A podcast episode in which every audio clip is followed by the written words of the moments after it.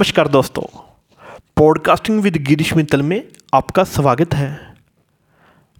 आज हम बात करेंगे सफलता के लिए सकारात्मकता का महत्व क्या है।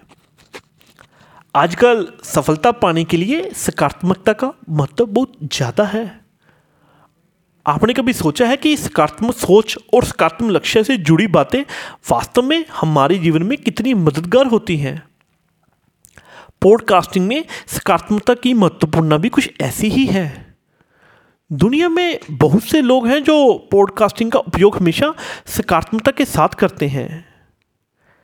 यह उनके जीवन में एक बदलाव लाता है, जो उन्हें सफलता की ओर ले जाता है। पॉडकास्टिंग में सकारात्मकता के पालन से लोग अपने मन को स्वस्थ रखने के साथ साथ अपनी सोच को भी जागृत कर सकते हैं। सकारात्मक सोच हमारे दिमाग के कणों में उत्साह और नव उद्यम जीवन का हिस्सा बनते हैं। अगर आप लक्ष्यों के साथ सकारात्मक से काम किया है तो वास्तव में आपका जीवन बदल जाएगा। लोग पॉडकास्टिंग की मदद से अपनी सकारात्मक बढ़ाने हैं, जो अपने लक्ष्य के लिए कुछ भी करने के लिए तैयार रहते हैं। पॉडकास्टिंग की दुनिया में कुछ अच्छे और सकारात्मक एपिसोड सुनने से आपकी मांग में कुछ नाम बदल जाएगा। लोगों को इस बात का एहसास होगा कि जितना भी सकारात्मक सोचते हैं, उनके लिए जीवन में उतना ही अच्छा होता है। यदि आप सफलता के लिए सकारात्मक का महत्व समझाना चाहते हैं तो पॉडकास्टिंग एक अच्छा और बहुत अच्छा मंच हो सकता है।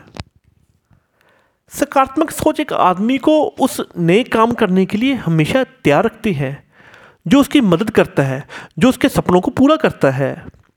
जीत के साथ साथ हार का भावना भी कम हो जाती है, जो लोगों को सकारात्मक के रूप में दिखता है। पॉडकास्टिंग से सीखने और जानने की आवश्यकता न केवल सफल होने के लिए, बल्कि इससे आप अच्छे हो जाते हैं। इससे आप बेहतर व्यक्ति बनते हैं, जो अंदर से सही और सकारात्मक सोचते हैं।